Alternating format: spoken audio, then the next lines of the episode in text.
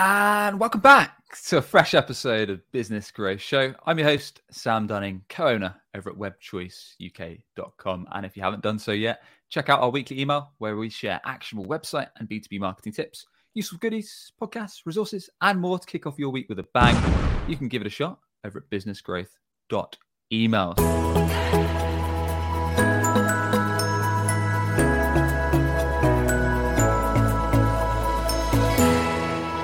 Joining me today, I've got Mikkel Plain. He's the head of demand over at Growblocks. Mikkel, welcome to the show, sir. How are we doing? I'm good. Thanks so much for having me. No worries at all. So, looking forward to chatting. We're going to be drilling down into a fresh topic today. We're going to be talking exactly how you can create a market for a brand new B2B category that's not mature, doesn't have existing demand, or people aware of it or searching for it excited to to dive in. So before we get down into the weeds on this, Mikkel, what does creating or building demand actually mean? Well, I guess it's one of those those new fancy terms. Uh, ultimately, for me, it's a way to generate revenue. That's that's really why we're here. Yeah, yeah, yeah. So build, building up, building up cash, building up cash yep. in the bank. Yep. And it is kind of a new new motion uh, mm. at the end of the day, right? And I think we we talked a bit about it in the you know the warm up uh, that we did. So there's been a lot of focus on lead gen. You're gonna hear Chris Walker, if you follow him on on LinkedIn, talk a lot about the pains uh, and and challenges with that.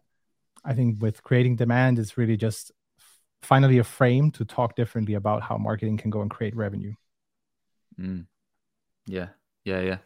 So building up demand, building up authority. Mm. Typically, kind of building up when it's when it's used when we've talked about on the show before we're typically saying kind of building up awareness of your solution of the problem that you fix yeah. um, building up kind of brand affinity those kind of buzzwords. That's so when the market isn't they might not need prospects might not need your service now but when they do you're kind of the brand that's top of mind. But today we're going to be talking about actually building that when a category doesn't exist because usually when we're on this show we're, we're talking to B2B marketers, but they're in categories that are known.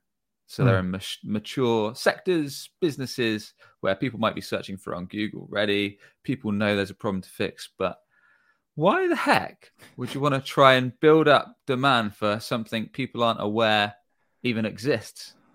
Well, you don't have any competitors, so you know there's that, and it's also a big challenge, which you know tends to motivate a lot of people and make it more fun. Uh, but really, it's I think it's because obviously the founders here they saw a problem that was waiting for a solution, and they they kind of have it, right? So uh, I think it's natural in that sense, and you know I I think we've when we talked about it internally, it's not that we're building a faster car, we're we're building a new means of transportation, right? So so I mean if if we get a bit I guess practical, what we're solving is how companies plan revenue effectively mm. in a B2B SaaS business and there obviously is a process for it today. You know people don't just make up a number. So they do have a process they follow but there's a lot of problems baked into that process. And that's where you from a marketing perspective can start playing quite a lot. Mm. but to play devil's advocate here as i like to do creating a category a, a brand new category isn't that like hugely expensive resource heavy because you've got to build up so much awareness when you could just jump into something that already has market demand and chuck some cash in and you'd probably be okay, right? Sure. I mean, there's always going to be a downside. Whether you go into a highly competitive market or needing to prove that there is a market for something, there's going to be challenges and they're going to be different. Uh, very few effectively succeed in creating a category, at least mm. the one they themselves label. So, so there's also that. But at the end of the day, you know what we're seeing is just that there is a problem that can be solved that we believe we can solve and going after that and believing that we will be successful at the end of the day. Um, so so you know it's it's the challenge that's motivating uh, and effectively building up awareness to a very real problem that does exist at the end of the day.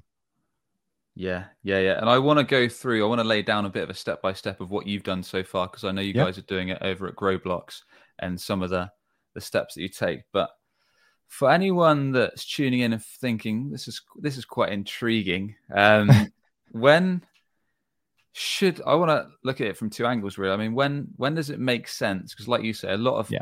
businesses, a lot of organizations that try to create a category either do so, chuck a ton of money at it and fail, or they just end up sliding into an existing sector um, or position.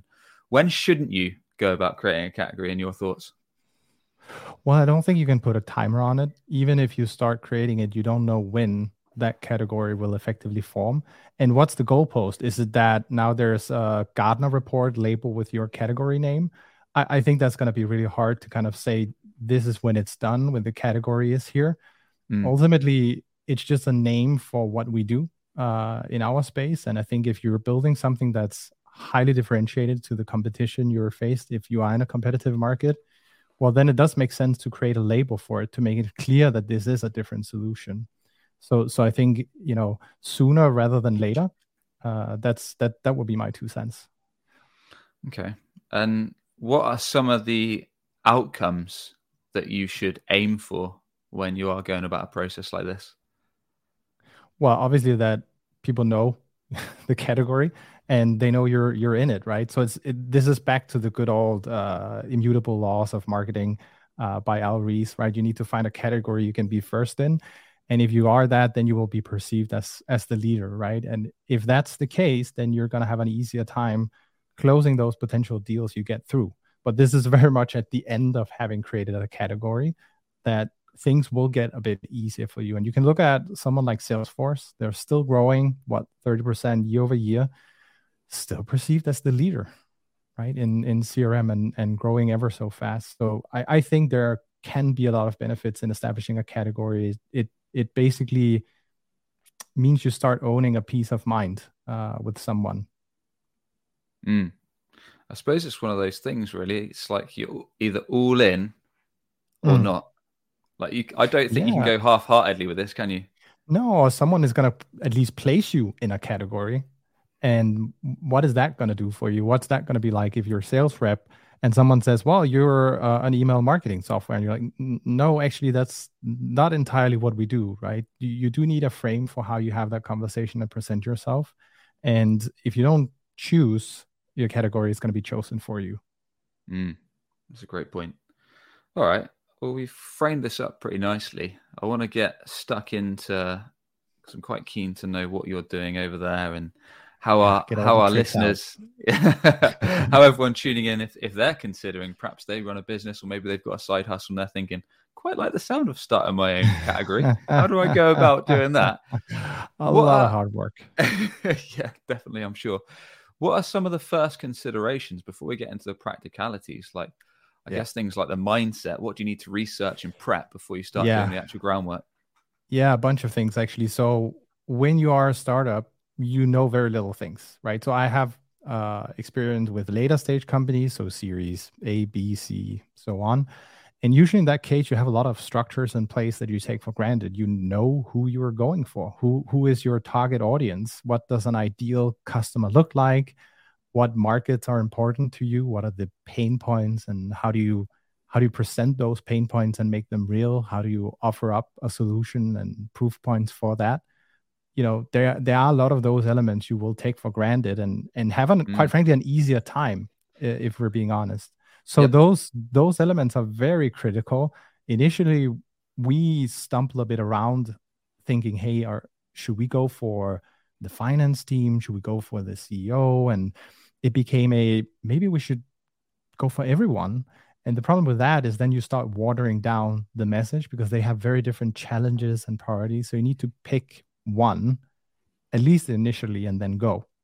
Mm. and i think that's that that was one of the most important decisions we made because it meant that all the conversations all the content we created all the marketing material all the messaging got so much clearer for us uh, in going and creating all that you know that stuff we're going to get into basically. So i think you do need some of those elements in place as you know as you want to go and build your category yeah, it's a good point. I mean, we've talked about this before, kind of picking out an ideal client profile and nailing down who you actually want to target with your marketing. Yeah. So you're not doing a kind of shotgun approach. Yeah. You're not spraying and praying. You're not putting thousands of dollars into campaigns yeah. trying to attract everyone, and in, in the end result, you're attracting nobody.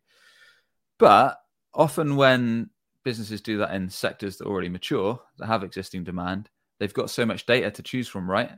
Like mm. they can, if they've already sold some stuff, they can look at their most prop- profitable clients, the clients they enjoy yeah. working with, the clients that grow the business year on year, um, and look at all those demographics and profiles, or they can steal that intel from their competitors and so on. Mm.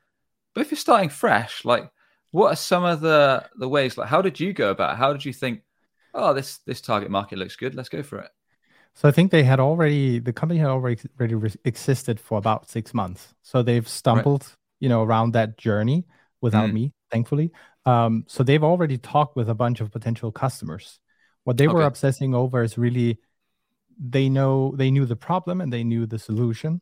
Mm. And then it's figuring out, well, who is it most applicable for at the okay. end of the day? And and you know, in effect, eventually they were able to bring some of those customers on board, which was great and then start learning from them and you know you're going to try you're going to try different things out. So they tried pitching the finance team tried pitching ceos and so on and then you start learning hey where where is is the sweet spot really for us? Uh, it's it's a bit intangible. It's not like to your point you have lots of data you can refer back to and then oh okay here here's the result. Here's exactly what we should do.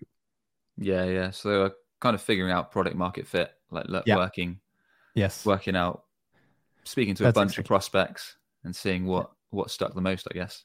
Yeah, that's exactly it.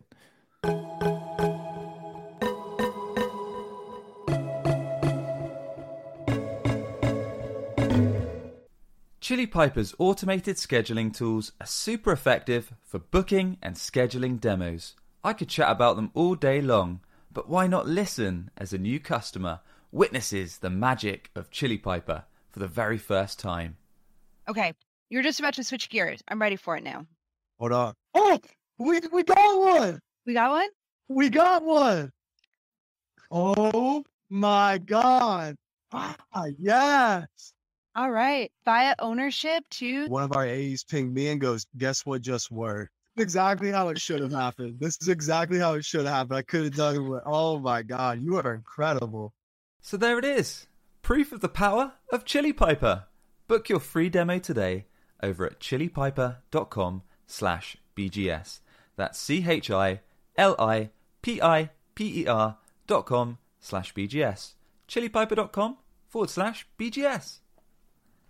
Are you tired of the competition stealing your potential clients and website traffic just because they rank higher than you on Google for the main services or products you offer?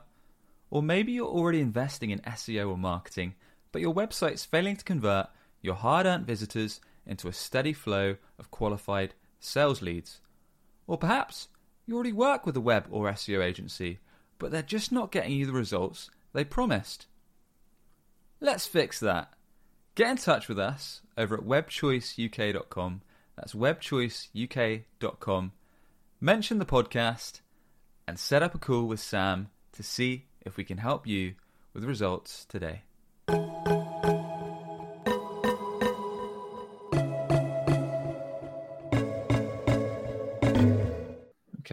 And once that was in play, what what's like the next step? Yeah, so for for us it was really we have there's two ways you can usually go about it. So if you envision the classic marketing funnel where you have awareness in the top and then, you know, customers towards the bottom, the funnel gets smaller and smaller the further down you go. And I found what many want to get to very, very fast is the bottom. Right? We all want that revenue and we want it really, really fast. But then you're skipping over a bunch of steps in that funnel that you need to be accounting for.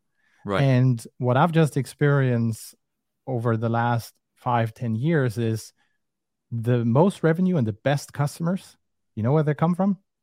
They come from your brand. They come from already knowing you, and you have no idea. It might be that they saw an ad in the end and then clicked it, but there's this whole journey that lasted, you know, one, maybe two years before they up and decided, okay, we're to buy this thing now.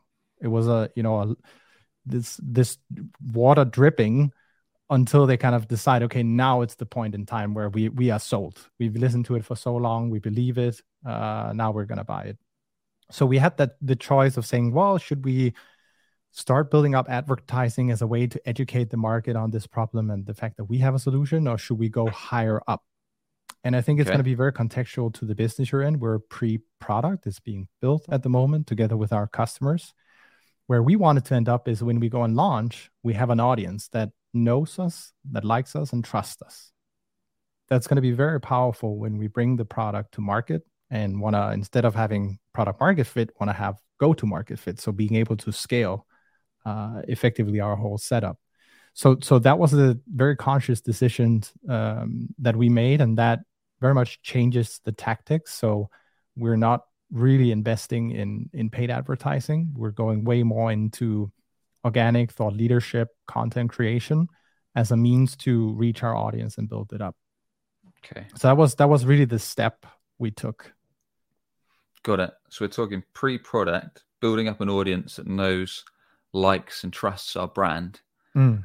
Um, to get a bit deeper, what I mean, feel free to use your own brand as an example. What does that actually look like? Like, if I was a B2B company that's mm. just started out and worked out the clients I want to tap into, but now want to build up some kind of audience, like, what should I be doing? Do I post on LinkedIn? Do I start a podcast? Yeah. Do I start a yeah. newsletter? Or is it other things? So yeah, I think let's let's get a bit practical here uh, in in that sense. So what I discuss with our CEO is, imagine you're going down the grocery store, the aisle, looking for juice. You're going to have 30 choices on the shelf. We need to convince them to pick one. And obviously, we talked about the fact that we're solving a new problem, but just for for the uh, for the inspiration here, we need to stand out. And how do we do that? Mm. If we do the same as everyone else, it doesn't really help us. So don't get me wrong, just because we have a new solution, there are other vendors going for the same audience as us right? So we're still competing in some sense with the content around thought leadership. So whatever we do, we have to do it differently. And what I then did is I had a clear idea that we were gonna place, I think three three bets. LinkedIn was already going, so that was a bet we should continue. We were gonna do a, uh, a podcast, and then we're gonna build an email list. The thing is, with the email list as an example, any business is gonna have an email list. Any business is gonna have a newsletter so, how should ours be different? That was really the obsession. And what I did mm. is hmm. I looked at okay, we don't have direct competitors, but what about indirect competitors or secondary competitors? What are they doing? And I signed up for all their newsletters, listened to all their podcasts. And what I found is they were doing the exact same thing. They were using the classic marketing playbook. So they had a blog, which is great. They're doing webinars. And then they send out this bi weekly branded email where all they do they're doing is adding in the blog post and then you know a shotgun towards the entire audience. And that was the recipe every single one followed. And then we said well if we're going to do this differently then it's probably not going to come out from our brand. It should come out from our CEO and it shouldn't be called a newsletter. So the working folder we have is literally it's not a newsletter just to keep us you know remembering the fact that it's not a newsletter and then it's not going to be a branded email template because everyone else is using a branded. So we're just going to use a plain text as is as if our CEO sent the email himself. And guess who writes the email? It's the CEO. He, he he I mean, we help him to be fair, but it is him. It is definitely his words. And who is it sent from? From his email his actual email. And sure, someone might abuse it at some point and send him a bunch of email pitches. That's fine. We can we can live with that fact. But what we really want out of it is we want people to reply to the email so they can have a conversation. And that means we don't have a marketing. It's not me from marketing then sitting whenever I have time going in and then replying to the emails. It's actually access to his inbox as well that you're getting.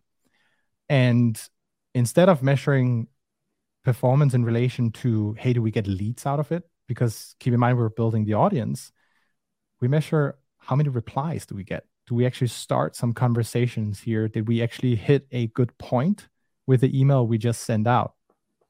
And when i've talked with other people about this email list and told them it's not a newsletter they go yeah it's this is not a newsletter. I agree. I agree. And so i think it's really about being very focused on you have all these channels and tactics at your disposal, and anyone will tell you you should do them. But it is your job in marketing to figure out how do you bring it to market differently at the end of the day. I think that's mm. that's you know so that was one of the the I, I, guess that's the approach we're taking to really look at doing things differently we i i firmly believe that the marketing playbook i grew up with uh, you know over the last 10 years is done it's it's you know served its purpose now things are changing and it's time for anyone in marketing to follow along with that change good stuff all right so we're talking about differentiation mm. and like you've only got to look at a few B2B tech, a few B2B SaaS website homepages, and all the headlines are very similar. Yeah. Um, in fact, a lot of them use too much jargon that probably their ideal clients don't even understand. Yeah. And then apart from that, you've got award winning, best in class, world class this. We just won a G2 award. We just got funding. And it's like, yeah. I've already fallen asleep because you're just the same as every other competitor in your space. Yep. But you're talking about doing the polar opposite of yep. of what your competition's doing, which that's it makes sense if you want to stand out in and kind of see the sameness. So yeah, good point. So that's how you did it with your email list, and then you mentioned you kind of place bets on three channels. I think you said podcast, yeah. email, and LinkedIn. Yeah. So uh, so maybe if we continue, how did we how do we even grow that list? Hmm. Because mm. the classic approach is then you have a webinar or an ebook or something that you drive a lot of traffic to, sometimes even paid. Uh, what we had going for us was LinkedIn. So Tony, he was very active, and we actually, you know, amped the volume up for that to be a daily thing for him. Um, it's obviously very much also his achievement. To be honest, it's it's again a lot of his insights and stories being shared. But he was starting to get more and more traction effectively from from this effort uh, and also from talking with a lot of people in the industry and the challenges they had he could tell that story uh, and and give his his insight on linkedin right so he was getting more and more exposure and with this email list we basically just started dropping it into the first comment. Yeah and and people would open and sign up because they liked the post they wanted to hear more. And because it was not just a newsletter it's hey i have this email i send every second week where i go into more details around some of these things. Then all of a sudden the context was just really perfect. So that's that's helped us actually grow that list quite fast. And the i would just say the stats we're seeing in terms of open rates uh, even how many read the email is beyond anything i've seen before uh, so that's that's kind of how we've grown the list um, for for for this email basically. Mm. And growing an email list is hard, right? Yeah, like, it's it's it's really hard. I think we've been doing for an, a real example too. I think we've been doing this shows one probably for about a year or so. Haven't pushed any paid towards it at all. Just do like mm. one plug on the show, and then yeah. like you say, occasionally plug it on the LinkedIn comments. And I think we're approaching 800 subs, something like that. So it's a very kind of slow and steady growth that we've seen with yeah limit limited pushing no like ads. So where do you like sign that. up? Now you can plug it. businessgrowth.email, but yeah, we plug it at the start of the show, so okay. all, all, all is good. Um, but yeah, that's that's interesting. I mean, there's a few points to dig into there. I mean, like you say, you chose specifically your CEO to do it. It yeah. sounds like he's he's got the expertise there. He's got a story to yeah. tell. Yeah. He's he's not hiding behind like the brand or the company like yeah. it sounds like a lot of the competitors would do. So people were reading his posts on LinkedIn, trusting he had the expertise, and then thinking, I want to get a bit more of this, and diving in to sign up. Yeah, we'll say the subject matter expertise is absolutely key. You you really need that if you want to go and create an impact with your audience. Um, the the risk you face is you're you're gonna do desk research, and what are you gonna land on? You're gonna land on a blog post. You're gonna read it, and they're gonna give you okay. These are the three ways to solve the problem you're going to read the next one and they have the same three and it's going to repeat over and over so you're going to be stuck with the same takeaways and as everyone else and the fact that we have a, a ceo who really knows the space knows the, the job our audience is performing well that means we can have a very unique point of view as as a business and share some very sometimes non-obvious solutions for the audience. And that's incredibly powerful. So you definitely want to have access to a subject matter expert uh, if you're going to go and, and be successful at some of this stuff. Otherwise you need to do a lot of research beyond just what you can read. You actually need to go and talk with people. Sure thing. And i'm sure a lot of people are thinking this is great but how how scalable? I'm saying this with inverted commas for anyone listening. How scalable yeah. is this? To use the CEO? Not just to use the CEO. I'm thinking, or in my mind, maybe to use the CEO as as the company gets bigger and think he gets busier and mm. has other tasks to manage. But that's yeah. that to one side, I guess. But in terms of actually growing the audience, yeah. Um, in terms of LinkedIn, yep, still great organic reach. Um, yeah, but we're not going to get a, a, second CEO to post on LinkedIn, right? That's that's that's the point. And I think that's that's okay. I think it's more about enabling him and then tapping into new channels at the end of the day. So we we haven't really talked about, for example, the podcast, right? But if you look at the newsletter or the email list, I should say, sorry, um, we're transferring we're trans- transferring his audience from LinkedIn to an email list. And then we introduce the podcast, and it's the same effect that's happening there. Now we're transferring from LinkedIn and from the email list to the podcast, right? So you can kind of shuffle it around, and that gives you a bit more scale.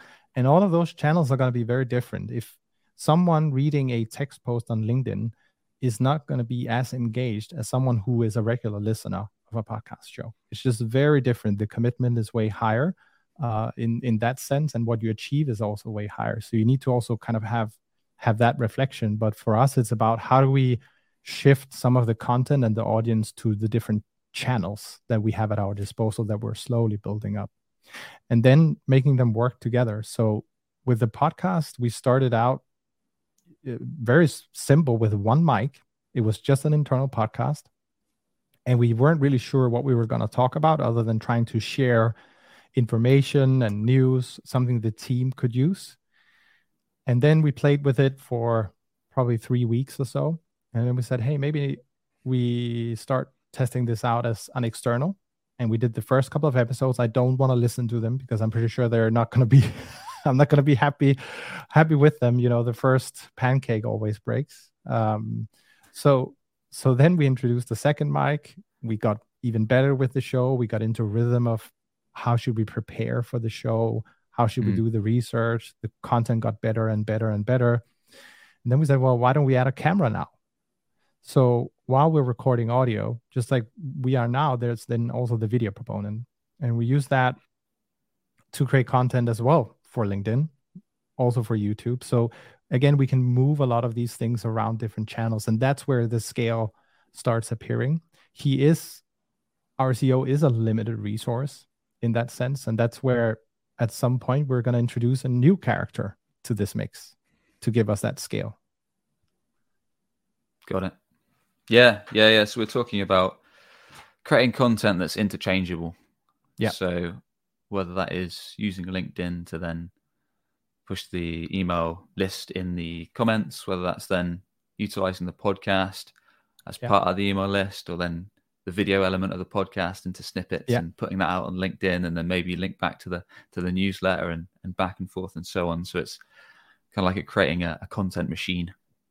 And it's and it's absolutely key because if you go back to kind of why why you and I are, are talking when it is a new market you're creating, you do need to educate on the problem. And we are giving the solutions away. Sure, we are building a software solution for it, but we are giving the process and everything away but you do need to make make the market aware that there's a different way to solve this problem to avoid the pains they're facing. Mm. and that's why why it's so important also to have those different let's say mediums you can use because you can in when you're talking with someone you can relay a story very differently than in writing. Yeah. Yeah yeah let's let's go into that a bit more. So ultimately it's probably harder for a for a new if you're a company creating a new category, because I guess problems people can resonate with, um, but knowing there's actually a solution that fixes those is a whole other thing. Mm, um, yeah. So how do we go about the two? I, I, I guess like making people aware of these problems and then also making people aware there's a solution to fix them. Yeah. So I think there's a bunch of experts out there that you should listen to. There's, uh, you know, the a couple of books on category creation. I actually can't remember what they call theirs. I think Category Pirates have one book uh, on on this subject, and there's a lot of frameworks you can follow in order to go and create uh, basically a category. I'm totally losing, by the way, trail here for a second. no, no worries. I was just saying we were talking about kind of how do you share the problems with your target market that you fix? Yeah. And how do you also make that target market aware because they're not aware right now that there is yeah, a solution yeah, yeah. that's going to fix these points and it's actually trustworthy. Yeah, yeah, yeah. So that's also, I think, future problems for us, right? But but if you look at our approach right now, LinkedIn text posts where we will get a lot of impressions. That's where we start talking about some of the issues. We might have part of a solution there, but you don't have you won't have the entire recipe because it just doesn't fit the format. You're gonna need almost an ebook or something for it. Then the next proponent is well, the newsletter we can or the email we can write a bit more. We can effectively go a bit more into detail, also follow up with the questions that there are. And in the podcast, we can go even deeper and very specific to hey, this is how you can build a model for your revenue. This is how you go about annual planning for revenue and so on, right? So that's where we get more into details around some of the solution and they, you know, they will start realizing, okay, there is a different way of doing it. And then at some point when you introduce the solution to the mix, you are going to need proof point. You are going to be able to say, hey, we have these customers, hear, what they say and listen to them. Don't listen to us. Kind of the classic saying, right? That's that's a that proof is a big proponent of it. Uh, you also have uh, if you Google for the greatest sales deck ever. I don't know if you you know this uh, this one. I can't remember his name right now. It's actually a bit annoying, but he Andy Raskin is the guy. He basically okay. has a, a, model for uh, how to create your strategic narrative, and that's effectively how you go and pitch to the market. And I think there's something like five steps to it. There's a change happening in the market. So when Drift, uh, the chat company, created a category, they said, well, what's changing is we have a mobile phone, we have Netflix, everything is now. We want an answer now. And then they spent a lot of time unpacking what problems that change created, also for you as a brand. And then they teased the promised land, basically. Imagine a world where you know a customer could get an answer right now for the challenges they have and then well the good news is you can and they had you know all these features as magic pills that would solve the the problem right so there's a structure you can use that format works really great if you're guest appearing on a podcast or if you're presenting at a keynote and so on right again it's back to the the medium you use and i think that's where you need to be clever on what channels are at your disposal and how do you tell the stories story in different places at the end of the day mm. yeah yeah some some great frameworks there and we can certainly ref- reference to those in the the podcast episode notes because like you said there's there's a lot to unpack when mm. it comes to putting together these frameworks yeah good stuff so with that in mind so your your product your offering is still being constructed and you're on the stage yeah. where you're building an audience. Mm-hmm. Is that something that any organization, any company that wants to create a new category needs to do first and foremost? So I don't believe there are any rules at the end of the day. It's more a matter of what is right for your business. And it's going to be very different. Uh, in, in this case, it could even depend on funding. Do you have the means to actually go and do it? Um, if if you do great, then you definitely can. Are you able to do it yourself without having to hire? Then great. Then do that. So i think it's it's highly contextual. Is it valuable for us? Definitely. It's definitely valuable for us in the sense that people are getting more and more interested. It's you know if we have an open position people are more interested in joining the team also because there's a lot of momentum kind of being built around the business and then there's all the the serendipity that comes with it so I, am not sure if, if you've experienced it but sometimes Toni will go to a conference and some people already know him. They've never met because he's been posting on LinkedIn or they've been listening to the podcast. It also means he gets invited to a show or to speak at a conference. And those are the things some companies usually would pay a lot of money mm. for just to shortcut it. And and I think that's the the other side of the coin that's highly impactful. And I think if you if you wanna go about it from the top of the funnel first and really have those channel work for you in one two years then forget about the category just for a second. Just the fact alone that you're building up that awareness is going to bring in revenue. Do you want to do that? Or do you need to focus on the product first and then solve some immediate demand? Then i think that's uh, will be very much a you know a thought process you need to have internally. Yeah it's a fair point. I mean if you're a company that needs cash needs customers quick yeah. then it's probably not going to be one for you because you literally need people buying your stuff pretty swiftly. Um, yeah and, and and again it's such a tricky thing right? It's like the it's the chicken and the egg because is there demand you can go on and tap into? There's this i don't know if anyone has fact checked it but but there's a classic saying that only one to two percent are in market at any given point in time to buy a solution. I swear that percentage varies with every guest I get on this podcast. Yeah. and that's why I say maybe we should fact check yeah, it at yeah. some point. But yeah, that's good. But if that is the case, you know, is there enough demand for you to even go and capture? Or do you need to actually go and create it? Then then it's gonna be very different, right? And I think if you if you're like us, if you're not just building a faster car, but a new means of transportation, then you might want to think about investing here because you end up opening basically a shop at a corner where no one passes by and no one's ever heard of your shop. So how yeah. can you expect customers to come in? You know, that's I think you should make a podcast video or LinkedIn series just on analogies, Mikkel, because you've made, you've used some awesome analogies that I've never heard. there was that one, there was a shop one, there was a pancake one, and there was something else yeah. I've really enjoyed uh, and appreciated. Probably it's the classic cultural thing, you know. We we talk about it. So we have a lot of nationalities in the office, and you always have, you know, one specific analogy based on where you're coming from, and everyone else goes, "Huh." I love those. Love marketing analogies. Good fun. So yeah, what what you said is fair. I mean, it, it depends where your company's at, right? If you need customers quick, then it might not be the route for you, or you might need to look at ways that you can capture some existing demand if there is some, mm. i.e., paid search, review sites, yeah. organic search, LinkedIn ads, whatever it may be, wherever your audience is. Um, now, a lot of the recommendations you've given, email list or not an email list, whatever we call it, um, podcast and what was the third point? The third point was, I think, yeah, LinkedIn. LinkedIn. It's a podcast, email, LinkedIn, in your case, organic. Are we doing any paid distribution or are we going purely for organic reach? Incredibly little. We've played just to try it out with a LinkedIn ad for a meetup, but that's about it. Very limited spends. I wouldn't even say we've gotten serious about it.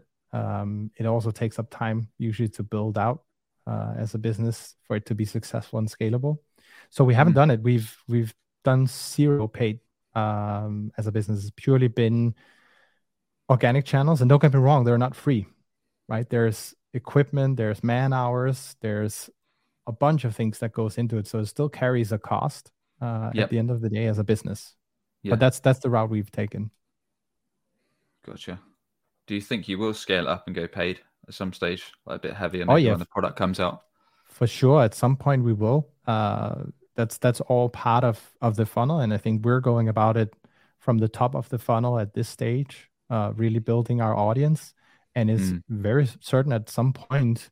Well, then it makes complete sense to add some amplification to some of the elements we're doing, but but it also for us it's been about taking one step at a time so, like I said with the podcast, let's let's first try and see can we have a conversation and record it. Do we are we good enough at that?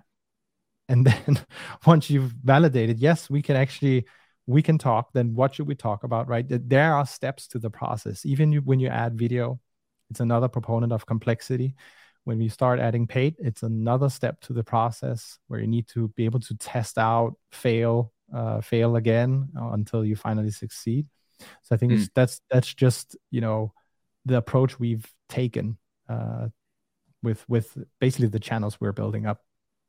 Yeah, I feel like we could have called this episode "How to Create a Market for a New B two B Category" slash "How to Create an Audience for a New B two B Category" because that's yeah, yeah, it's, yeah. it's taken an interesting turn. I think that's like you say, but I think really worthwhile points.